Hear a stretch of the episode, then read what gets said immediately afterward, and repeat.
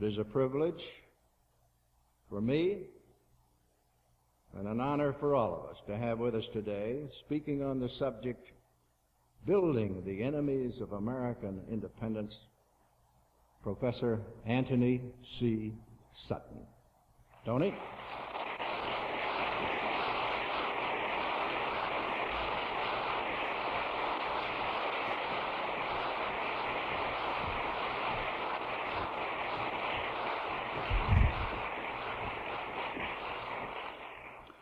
Thank you very much. My assignment this morning is a virtually impossible task. I have 50 minutes to summarize 15 years of research and half a dozen books. What I propose to do is outline the story of our construction of the Soviet Union. I will start the outline in 1917 and bring you down to the present day chronologically. But this outline is a framework, it's a mere skeleton of the whole story. But what I will do is draw your attention to the nature of the published evidence, and I hope you will excuse me if I rely mostly on my own books, because that's the evidence I know best. This, of course, is in the true nature of a seminar. It's my job to point the way and it's yours, if you wish, to pick up the threads and assemble the facts into a mosaic. From time to time this morning, I will refer to unpublished evidence and research yet to be undertaken. We do not yet have the full story. In other words, I will point out the gaps. This is important because if you push the argument beyond the limits of the evidence at hand, the inevitable result is a loss of credibility. Now, the best way to introduce my topic is to make a point about information in a socialist society. This is a sophisticated audience. You know about distortion and suppression and elimination of the facts. We live in a socialist society and suppression of information is typical of such societies. To eliminate freedom, one must first eliminate widespread knowledge of the truth.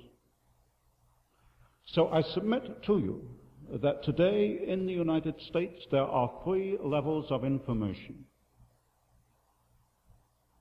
The first level we could call the establishment version it's what most people have believed in the past to be true about events and history. The difference today compared with, say, a decade ago is that the credibility of the establishment has been shattered. People in general no longer believe in Washington or anything that comes out of Washington.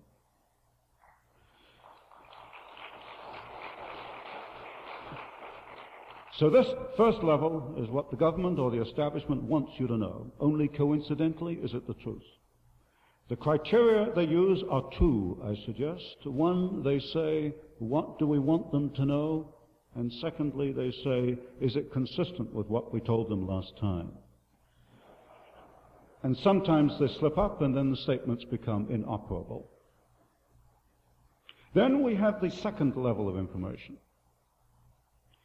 sometimes called the revisionist level. It challenges the first level, but it's still based on documents and information released by the bureaucrats and politicians in Washington. It does not get to the root of the problem. It doesn't get to the root of the problem because it relies mainly on facts which they decide can be released. I would suggest, and I hope you won't take this unduly critically, that the critics of the Kennedy assassination probably fall within this category. There's no question they're onto something. But they're still at the second level because they rely on information which it has been decided can be released. They will not get to the third level until they get all the information within government files, and that I understand may take 75 or 100 years. Then we get to the third level, and I suggest that presumably almost everybody, or everybody in this room, is operating or wants to operate on the third level. It is based on new documentary evidence that has to be rooted out from the research viewpoint. You have to know where to look, you have to know about its existence, you have to demand it, you have to get it declassified. You must accept, when you're in my position, that when you initially publish it, most people will not believe you. They will not believe you because the establishment version got in there first, and the mass of the media, and I'm not blaming the media for this, got behind it and publicized what they believed to be the truth. But we're now getting a number of very solid, substantial books written on this third level. I'll give you some quick examples. Uh, Colin Simpson, The Lusitania, an attempt to bring the United States into World War I, documented. Julius Epstein, Operation Keelhaul. A very new book by Guy Richards, uh, The Rescue of the Romanovs, the Tsar was not murdered, as the establishment would like you to believe. From the liberal side of things, uh, I would suggest Jules Archer, the plot to seize the White House. So I emphasize this morning that my outline is going to be at the third level. It's based on authentic and original documentation, mostly from government files. It is directly and verifiable evidence. I always make the citations and the references. Up to a few weeks ago, I could always say that the facts have never been openly challenged. Uh, there was a recent exception in London, uh, because I'm getting somewhat more publicity in Europe than I am here. The Soviet Weekly decided to counter uh, some of my arguments. It was probably forced to do so. Unfortunately, they picked the wrong example. They said I was wrong about the uh, the Soviet Marine, uh, merchant marine, and the origin of its diesel engines. They said my figures and facts were wild. Uh, unfortunately for Soviet Weekly, this is one case where all my evidence came from Russian sources. So I pointed out to the Soviet Weekly, it's quite obvious that the Soviet right hand doesn't know what the Soviet left hand is doing. So let's get to the point. How did the Soviet Union become a world power? Let's go back to the revolutions the two revolutions in 1917.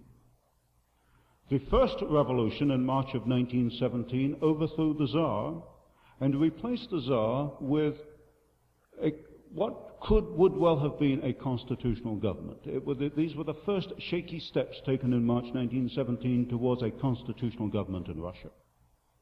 This constitutional government was overthrown by the Bolsheviks in November of 1917 there is major evidence, which I have published, of U.S. involvement.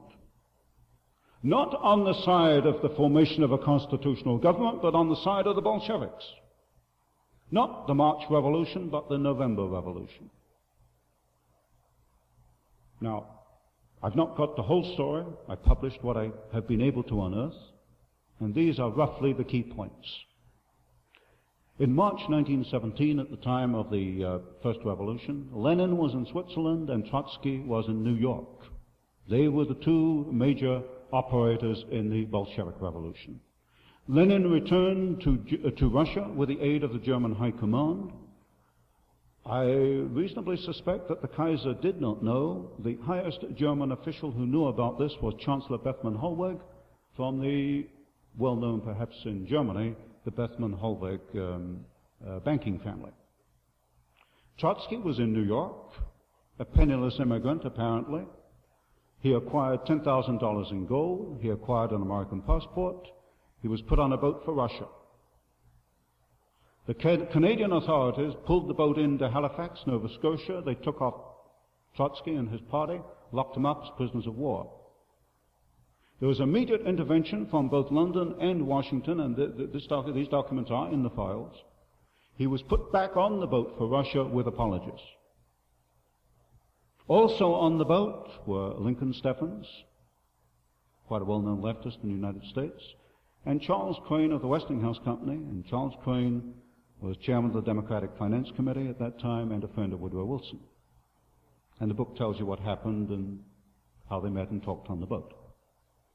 Also, in July 1917, a Colonel William Boyce Thompson, who was the first permanent director of the Federal Reserve Bank of New York, formed a Red Cross mission to Russia. Now, Russia didn't want a Red Cross mission. And the Red Cross in Washington didn't want a mission going to Russia. But Thompson was a very influential, gen- influential gentleman. He financed it and organized it himself. The mission had nothing to do with either medicine or Red Cross. I've listed the, mission, the uh, members of the mission. Out of 30, only six were doctors, the rest were Wall Street lawyers and financiers. There were representatives from Chase Bank, National City Bank, and the rest of it. The mission was a political vehicle to give assistance to the Bolshevik Revolution in November. What was the assistance?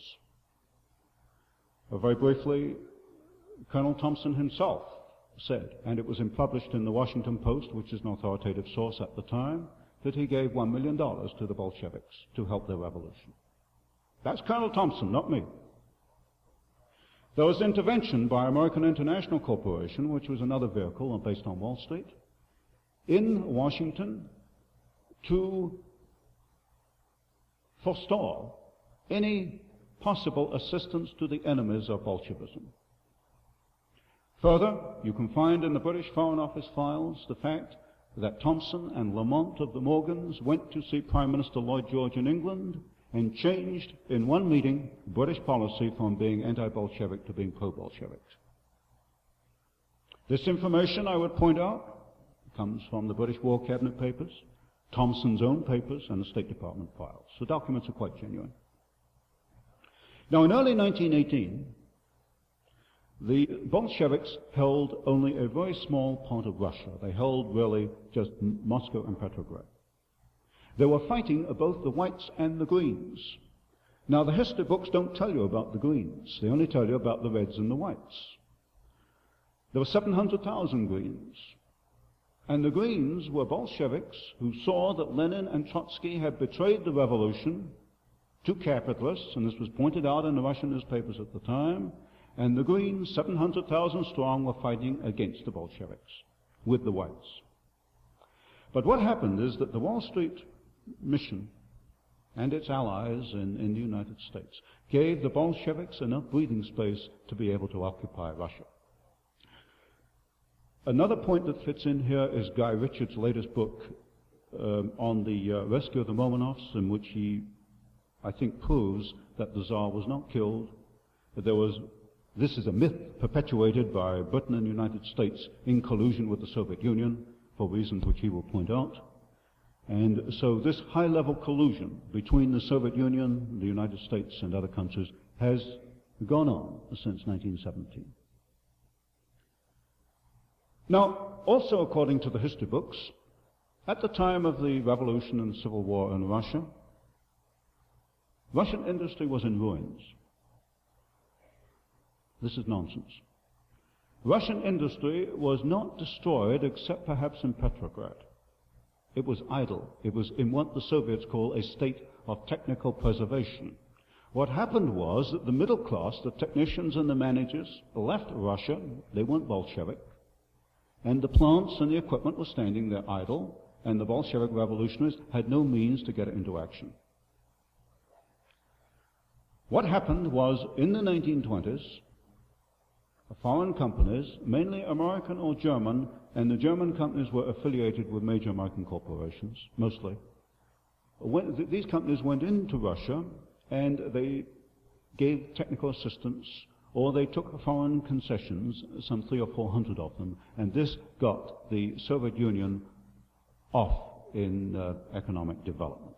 This, of course, I've covered in the very first book I put out back, in 1968 the period from 1917 to 1930, how very prominent firms like Westinghouse, General Electric, Ford Motor Company, Standard Oil, these firms, through concessions and technical assistance agreements, enabled the idle Russian industry to get restarted under the Soviets. There are two names which should not be forgotten from the 1920s. Averell Harriman who was operating the Georgian manganese concession, and Armand Hammer, whose father, of course, Julius Hammer, was executive secretary of the Communist Party USA. That is something the Los Angeles Times never prints, but uh, it's quite verifiable. Um, so the Soviet Union, in that first decade, was enabled to survive and recuperate with the assistance of German and American firms. I would point out, to keep the, the uh, text straight, that the State Department was not at fault, as I see it. It's quite clear from the files, as, i uh, as I have read them, that State Department officials could look ahead. They saw the possibility of war like Korea and Vietnam, where the Soviets would supply the other side. They looked ahead and they say, no, uh, stay out of the Soviet Union, let it, uh, let it find its own feet, and we should not help to build it up. By 1928, the Soviet Union, with Western assistance, had restored a 1913 output. And the Soviet planners began to think about the five-year plans.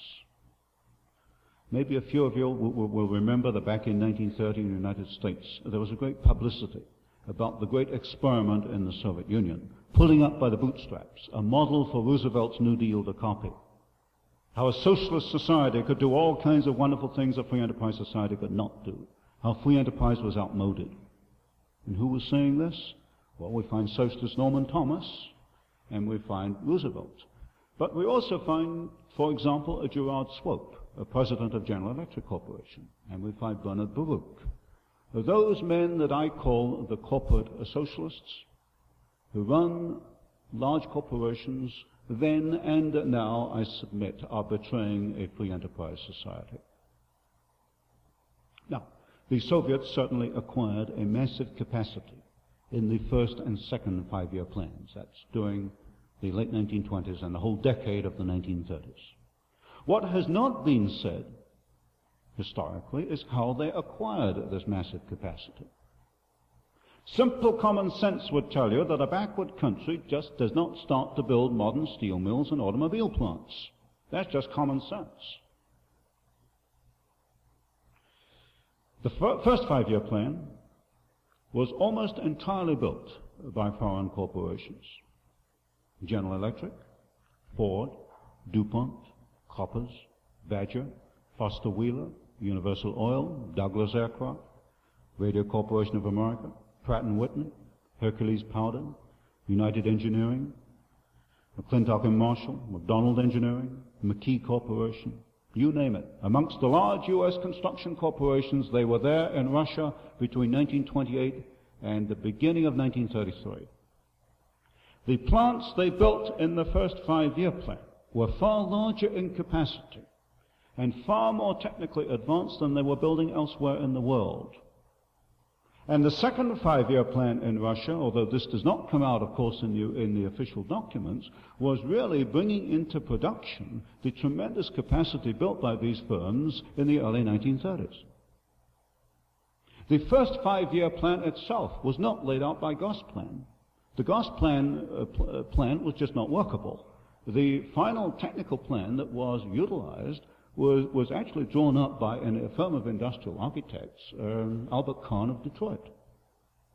United Engineering, to give you a few examples, built a plant in the Soviet Union in the early 1930s to produce the longest aluminum sheets in the world, and these, of course, are essential for aircraft manufacture. This was the time when all metal aircraft were just beginning even in the West. General Electric built at Kharkov a turbine plant which was two and a half times greater in capacity than its own plant in New York at Schenectady. There were three gigantic tractor plants built in the Soviet Union. And the Soviets built more internationals and more caterpillars than those two companies built in the United States. Now, go back to my introduction. The three levels of information. The whole world largely still believes that the Soviets did it themselves. That's the official establishment version. In reality, the Soviets didn't do it. It was done by Western free enterprise. The cost? The cost in Russia were the millions of Russians who died in labor camps. I'd point out uh, Solzhenitsyn's arguments, Julius Epstein, Operation Keelhaul. Did the American firms know about this? Yes, they did. They lied in their public announcements when they said there was no forced labor in the Soviet Union. And they knew they were lying. I know they were lying because I've seen the reports in the State Department files The engineers on site in Russia were protesting. It was the time of the Depression. They had to have a job. And the firms told them to do nothing, say nothing, keep quiet. And I submit that our larger corporations, the corporate socialists, were no more interested in Russians dying in the early 1930s than there were in Americans dying in Korea and Vietnam with technology they had installed in the Soviet Union. And yet the way this world is put together, it's the Harrimans and the Hammers and the Morgans and the Rockefellers who are admired and lauded. And those who plead for human decency and state the facts of dictatorship are slandered and insulted. And we find, regrettably, academics fall over themselves to perpetuate the myth. When Solzhenitsyn recently pointed out the loss of freedom in Russia, the cost of detente, the idiocy of the U.S. firms, you'd think the academics would rush in and support him. But no. I'd quote from one at Claremont College, reported in the LA Times, July 24, in which uh, gentleman Fred Warner Neal, who's professor of international relations there, member of the CFR, that will interest you, um, he calls Solzhenitsyn a political screwball and says that his arguments about freedom in Russia are untrue, that actually there is freedom in Russia. Of course, Mr. Neal says nothing about the technical transfers that concern me, and he actually distorts Solzhenitsyn because Solzhenitsyn has never argued that the United States should intervene in Russia to achieve freedom for Russians. He argues that indeed it's a problem for Russians themselves. So back in the early 1930s, Gerard Swope of General Electric and Bernard Baruch and their friends were building the five-year plans in Russia, but they went inactive elsewhere in the world. And this is one period where I've been able to develop most of the story. Roosevelt's New Deal, the NRA, National Recovery Administration, was not drawn up by the Brain Trust or Roosevelt's advisors. It was drawn up by Gerard Swope of General Electric. And I published the whole thing in the, the book I've just produced. I call it Swope's plan. It wasn't FDR's plan at all. And Herbert Hoover was quite correct when he called it fascism. Because Roosevelt's New Deal was nothing else but fascism along the lines of the Mussolini corporate state. And our friends, Bernard Baruch and General Electric, building up the Soviet Union, were also very active financing and promoting and writing for Roosevelt in the early 1930s. But also, they were active behind Hitler. It's interesting that both Hitler and Roosevelt came to power in early 1933. Now, the story of the promotion of Hitler by our own corporate socialists is yet unpublished. But I'll tell you this much. It'll give you the flavor of the book. I have the bank transfer slips, which is about the hardest kind of evidence you can get, of funds going from large corporations to the Nazi Party, and particularly a political slush fund operated by Rudolf Hess. This was very important in the early 1930s when the Nazis needed all the money they could get to finance their, their gangs of goons going around the streets beating up people and the various payoffs and this kind of thing. One of these transfer slips refers to German General Electric, 60,000 Reichsmarks. And two directors of German General Electric will interest you, or should interest you. One is Gerard Swope, General Electric, and the other is Owen Young of the Federal Reserve Bank of New York. So what we find is, when we begin to probe behind the scenes of history, is that we have these gentlemen promoting three brands of socialism all at the same time. They're building the first five-year plan in the Soviet Union. They're writing Roosevelt's New Deal for him. And they're trying to get Hitler into power in Germany. All at the same time. So let's go back to the building of the Soviet Union. During World War II, you will remember, there was the massive Lend-Lease program. This pretty much replaced any capacity the Soviet Union might have lost in World War II, but more importantly, it brought the Soviet Union to a fundamentally new technological horizon. Uh, I've covered the whole story of this build-up in uh, the, the Hoover series of books. By 1946, the Soviets had a capacity to do certain things themselves. They could manufacture the shells of factories, that is the building, which is not too difficult, and they could duplicate simple equipment, simple lathes, this kind of thing. But they still needed, and still need today, foreign technology to advance the technological horizon for a quite simple reason, that a socialist planned society cannot advance technologically by itself. And once again, Western businessmen were only too happy to oblige. And once again, they went into the Soviet Union in the 1950s, certainly the 1960s, and you'll see the, the peak of this in the last few years under Kissinger.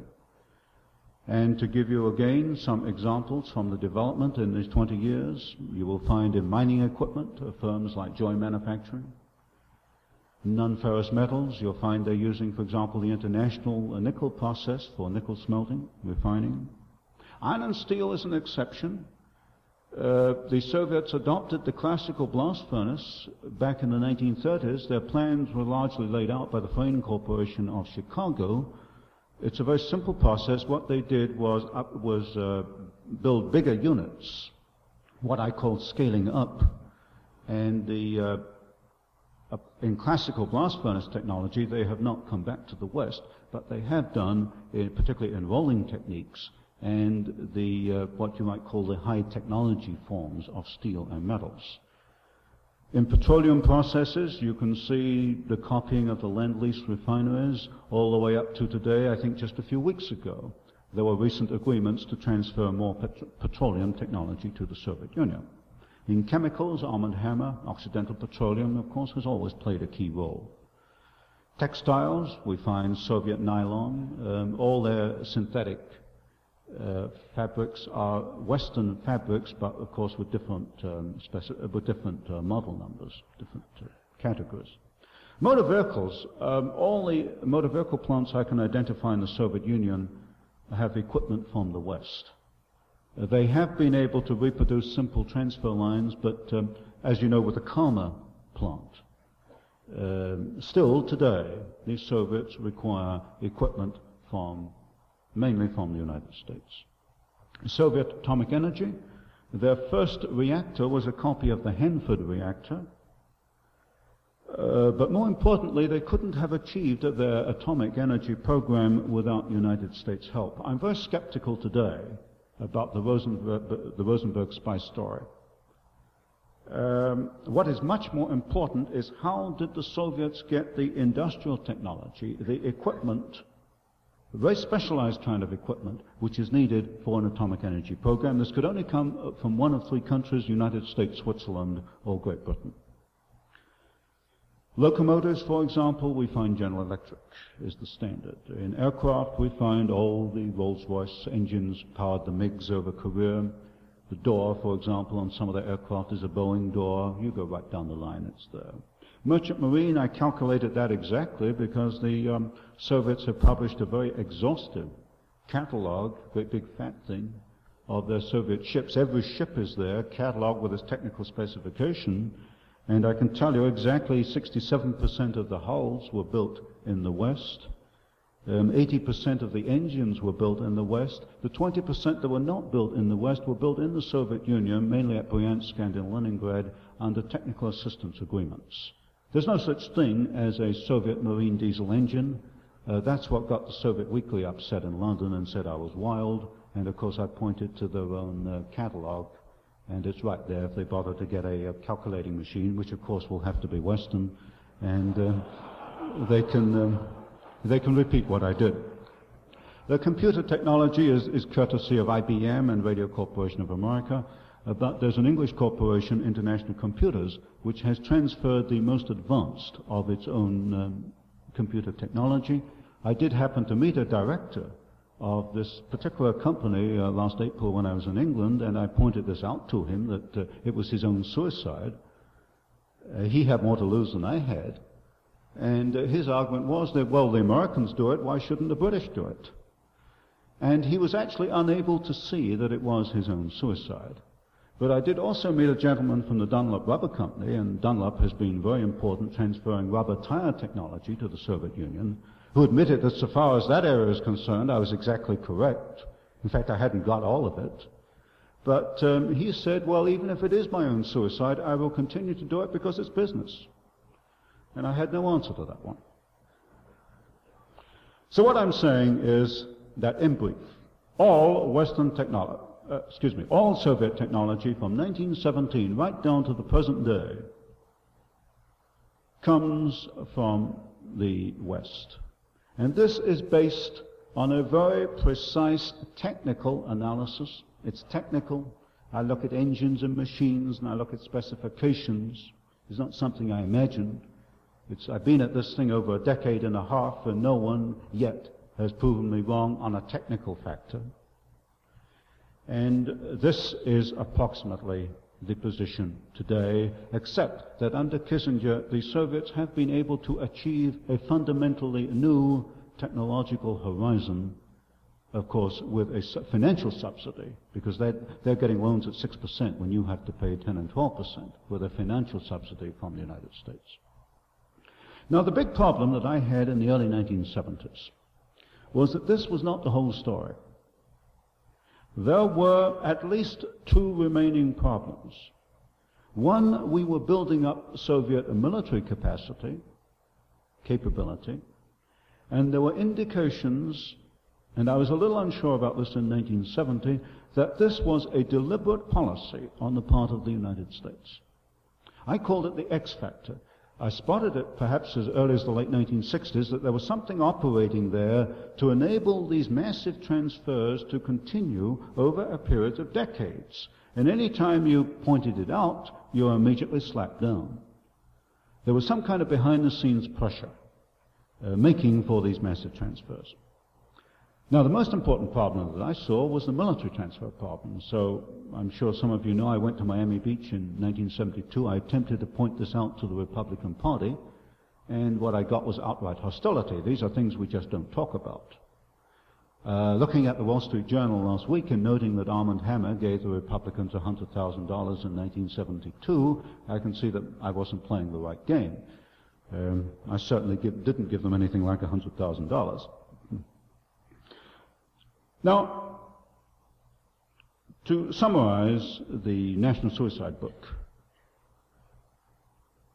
there is no question in my mind that Soviet military capability essentially depends on Western technology.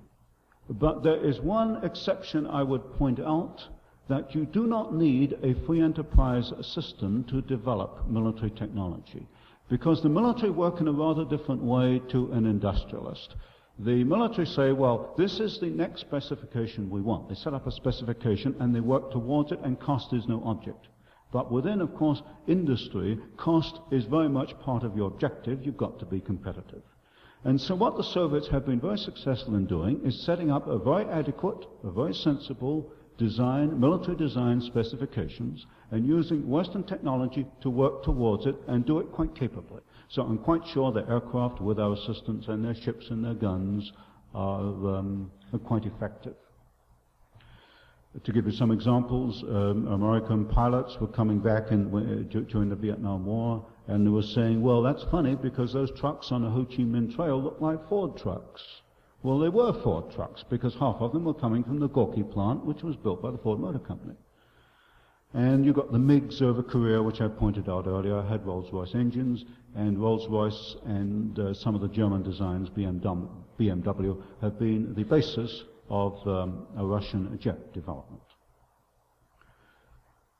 So that is approximately the story. What we need today is research to fill out the gaps in our knowledge of the loss of American independence. And there are two major areas which I suggest need study in depth. One is the Federal Reserve System, particularly the political role of the Federal Reserve Bank of New York from 1913 up to today. Clearly, the Federal Reserve System controls money supply, and therefore is a very important, if not a dominant factor, in what happens in the economy. Murray Rothbard has pointed out the depression of 1930 can be traced to Fed policy. And we have a repetition in the financial chaos of today, particularly in Nelson Rockefeller's New York State. This whole attempt to replace gold with artificial fiat money is part of this whole problem that I think has to be investigated. But up to the moment, we can't even get an audit of the Federal Reserve System. The second area which I think needs to be investigated is the Council on Foreign Relations. I don't have that much evidence myself, but a number of people I respect have, well, a great number of people I respect have pointed out that members of this particular council uh, turn up in a number of uh, key places on a very regular basis. I suspect that one can dismiss 90% of them as being academic hangers-on or social climbers, but there's a core in there which probably well warrants investigation. I can tell you this much. Certainly in the 1920s, where the State Department files are open, there is very clear evidence that members of the Council on Foreign Relations were fundamental um, in achieving a pro-Soviet policy and building up the Soviet Union. Gerard Swope, for example, was, uh, was most certainly a, a member. So given the state of our knowledge today, I think we can say the following. The constitutional independence of the United States has been abandoned. Further, there has been a knowledgeable and deliberate effort from 1917 to 1975 to build the Soviet Union into a formidable enemy, in spite of the fact of two wars in which 100,000 Americans and countless allies have been killed. I, sus- I suspect, or I suggest, that there is a knowledgeable and deliberate effort to submerge U.S. independence into a web of economic and financial relationships with a totalitarian dictatorship. And this is in large part concealed from the American public. To go back to my earlier example, the truth is at the third level, and the statements coming out are all at the first level. On the other hand, these policies, as from where I stand, are not too well thought out in detail. Uh, there was a Foreign Affairs article in April 1974 entitled, I quote, the hard road to a new world order. And it pointed out the problems with using the United Nations as a vehicle to achieve a socialist world state. And I suspect that the problems of creating a socialist world order are increasing and are somewhat greater than anticipated by the world planners. Some of the more important problems that I can glean from sources like Foreign Affairs would certainly be the United Nations. I suggest that the concept of United Nations as the global authority may have been abandoned. And that the emphasis is going to be on regional planning, on regional management. The vehicles will be such things as world environment, commodities, food supply, population, that kind of thing. It's a more roundabout way to get the same objective. What I suggest uh, the process would be would be to build larger pieces first and then weld these larger pieces together. We can observe a major effort to substitute SDRs, special drawing rights, paper money for gold. These are going to be an engine of international inflation in the same way the Federal Reserve System has been an engine of domestic inflation. But historically, these attempts to use paper money have always collapsed. And I see no reason, technically, why the SDR effort should succeed. On the other hand, you cannot achieve a world order with hard gold currency because the politicians cannot print numbers on gold and they can print all the numbers they want on pieces of paper. So, as I see it from, the, from, from my viewpoint, the world planners have got to impose a paper money system as part of their move towards what they call a new world order. A third problem, which may not sound too much, but may in fact be the biggest stumbling block, is that as I see society, the natural order of events is for people to group themselves together in small contiguous units, not in big regional groupings. People voluntarily associate in small groups, not in large groups. Other, uh, but on the other hand, the whole trend of a world order is towards unification and regional groupings. In other words, you're going in, in two different directions. The planners are trying to impose large regional units but the natural trend order within society is towards smaller groupings. And I suspect that as more people begin to see what is happening, it's antagonistic to their own interests, that the resistance will also increase. So let me emphasize, and I'm getting near the end, one point.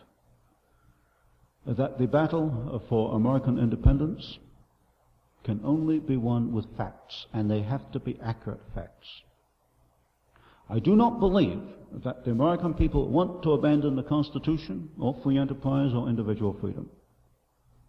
I don't believe the American people want such things as internal passports, um, hundred billion dollar energy programs, forced busing, backbreaking taxation. I don't think they want it. Further, the establishment no longer has credibility. I've lost it because it's ignored too many facts, it's lied, it's distorted. And that is your opportunity. Present the facts at the third level. But let me warn you, to retain credibility, you've got to be 100% accurate 100% of the time.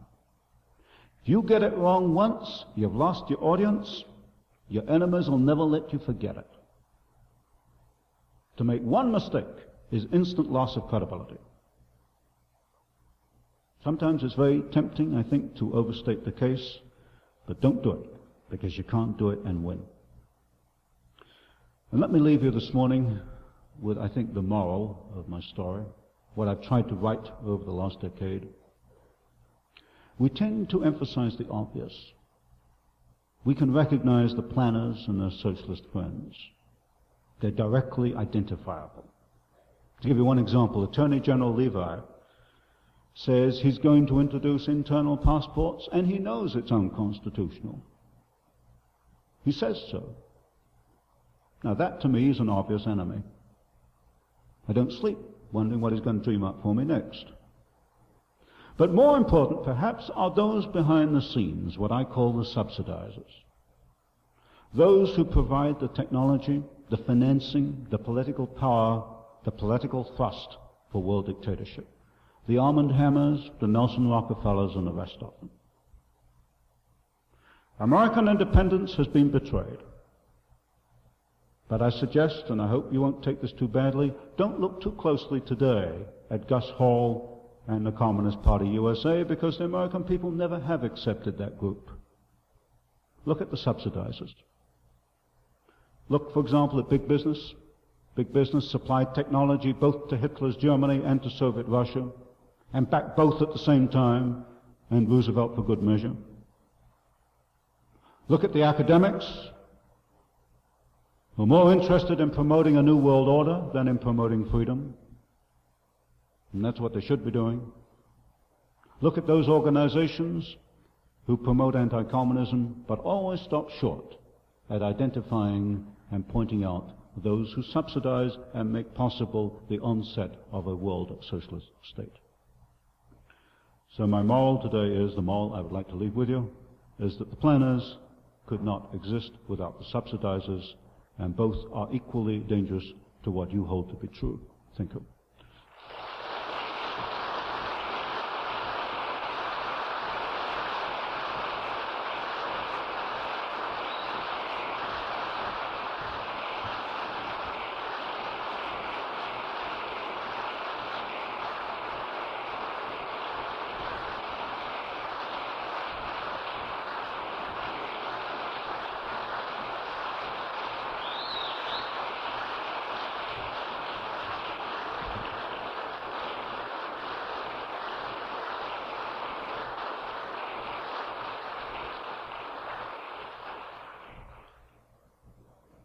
How many thousand people can you think of that you wish had heard that talk?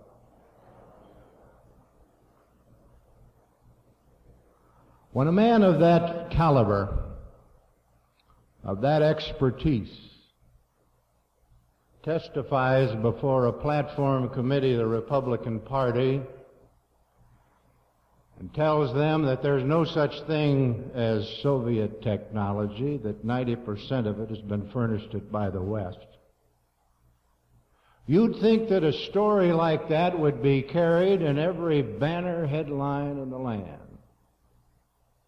You'd think that the simple righteous indignation of those people that heard it directly would be sufficient to sound the alarm for all America.